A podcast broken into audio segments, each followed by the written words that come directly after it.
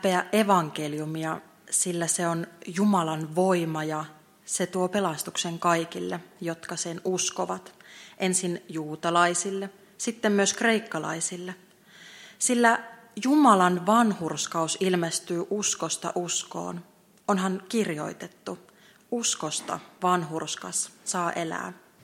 Yksi lämmin lapsuuteni muisto luterilaisuudesta ja siihen liittyvistä ilmiöistä liittyy hengelliseen heviin ja urkuharmoniin. Meillä oli alaasteen luokassa urkuharmoni, eli sellainen pienen pianon näköinen soitin, jota pitää polkea, että siitä lähtee ääntä. Ja sen säästyksellä lauloimme usein virsiä opettajamme johdolla. Mutta joskus luokkamme villeimmät välitunnilla ottivat urkuharmonin toisenlaiseen käyttöön, polkivat sitä hulluna ja soittivat riitasointuja koskettimilla ja huusivat, että nyt soitetaan hengellistä heviä. Tuossa hetkessä kohtasi kaksi maailmaa, kaksi erilaista maailmaa. Urkuharmoni edusti vanhaa luterilaista yhtenäiskulttuuria.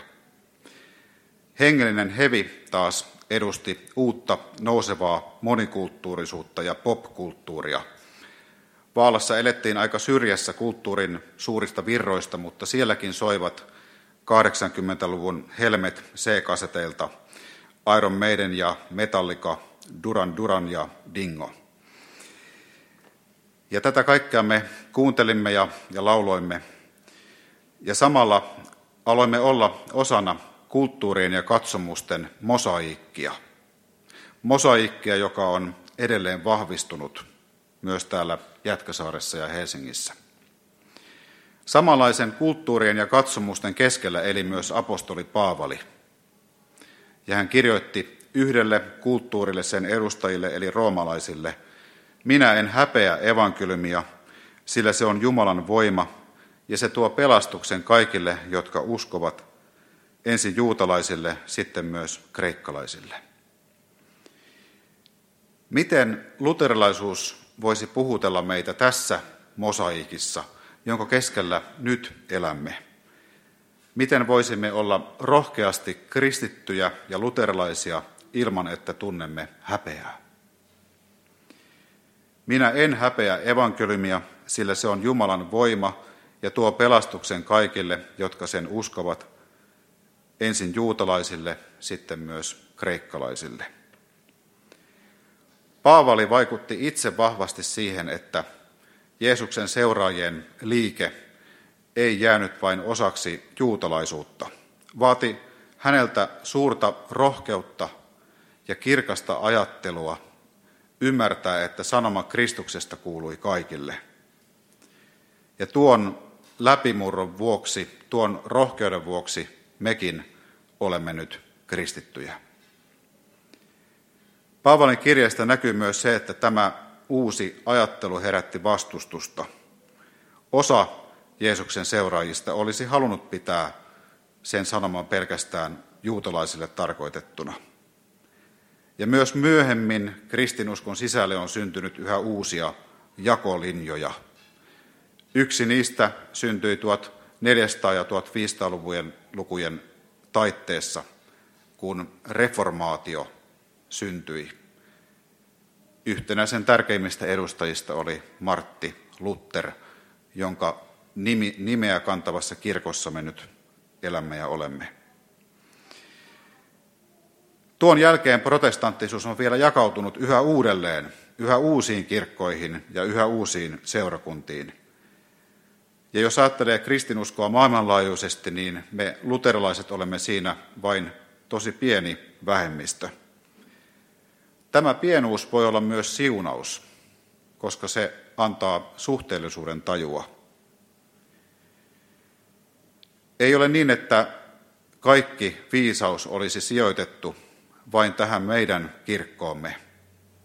Ei ole niin, että vain Martti Luther oli kirkon historiassa tärkeä ihminen ja tärkeä uudistaja, ajattelija. Heitä on paljon muutakin, ja kaikki se on myös meille avointa. Voimme olla ekumeenisia luterilaisia.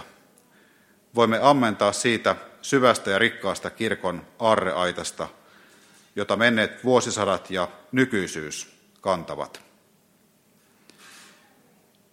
Luterilaisina voimme löytää oman kirkkomme aarteita. Hengellisyydessä meillä on raamatun sanoma, avara armo.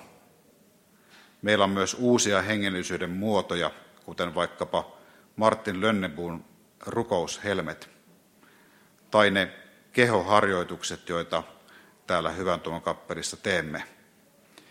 Ne ovat samalla myös jatkumoa. Martti Luther kehotti aamuin ja illoin tekemään ristinmerkin, eli siunaamaan myös kehomme päivään ja yöhön. Ja tätä aaretta, aarreaittaa voimme ammentaa myös koko kristikunnasta. Voimme vaikuttua varhaisista erämaiden kilvoittelijoista. Voimme katsella ikoneiden läpi toiseen maailmaan niin kuin ortodoksit tekevät. Tai voimme nostaa kätemme ydistykseen niin kuin helluntailaiset. Kaikki se on meille avoinna. Kaikki se on yhteistä kristillisyyttä. Emme ole vain luterilaisia, vaan olemme ensisijaisesti kristittyjä, Kristuksen seuraajia, saman tien kulkijoita kuin lukemattomat ihmiset ympäri maailmaa ja ennen meitä. Minä en häpeä evankeliumia, sillä se on Jumalan voima ja se tuo pelastuksen kaikille, jotka sen uskovat, ensin juutalaisille, sitten kreikkalaisille. On tärkeää tunnistaa meidän oman kirkkomme lahjat ja merkitys. Vähän aikaa sitten Martti Lutterin ajatukset tulivat minua vastaan, kun luin amerikkalaisen kuuluisan politiikan tutkijan ja historian tutkijan Francis Pukujaman uutta kirjaa Liberalism and its Discontents.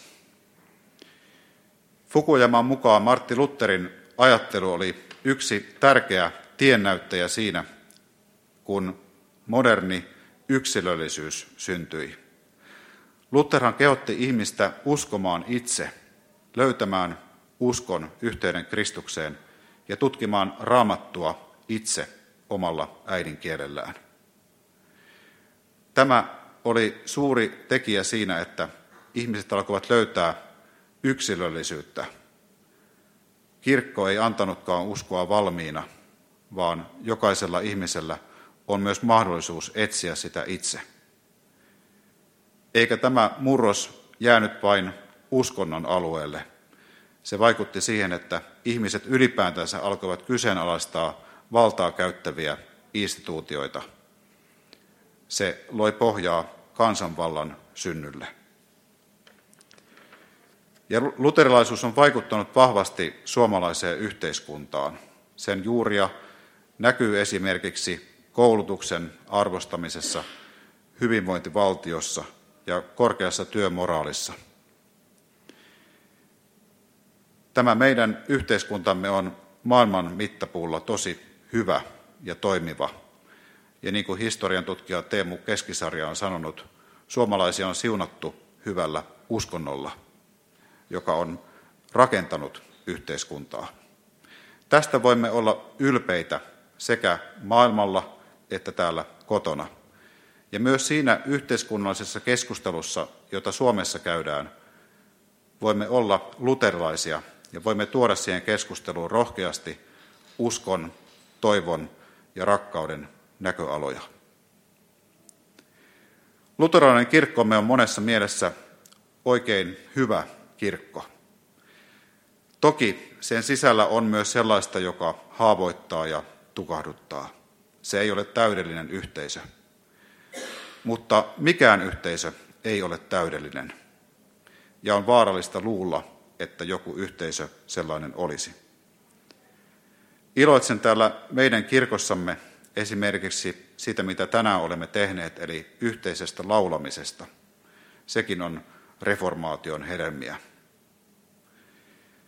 Iloitsen myös auttamisen halusta, joka näkyy täällä vaikkapa yhteisöruokailussa. Iloitsen ajattelun vapaudesta ja siitä, että voimme myös harjoittaa itse kritiikkiä tässä kirkossa. Iloitsen vuoropuhelusta ja dialogista ja siitä, että kirkon jäsenet voivat käyttää ääntään demokraattisissa seurakuntavaaleissa. Lopuksi kirkkomme siunaus on siinä, että pystymme sekä uudistumaan rohkeasti että ammentamaan perinteen lähteestä. Voimme rohkeasti rakentaa ajattelua, uutta ajattelua. Voimme etsiä uusia hengellisyyden muotoja. Ja samalla yhtä tärkeää on yhä uudelleen palata lähteille ja palata myös uskon peruskysymyksiin. Kuka olen? Miten voin pelastua? Minne olemme yhdessä matkalla? Miten voimme elää rauhassa toistemme ja luomakunnan kanssa? Mistä löytyy toivo? Missä on valo tämän kaiken keskellä?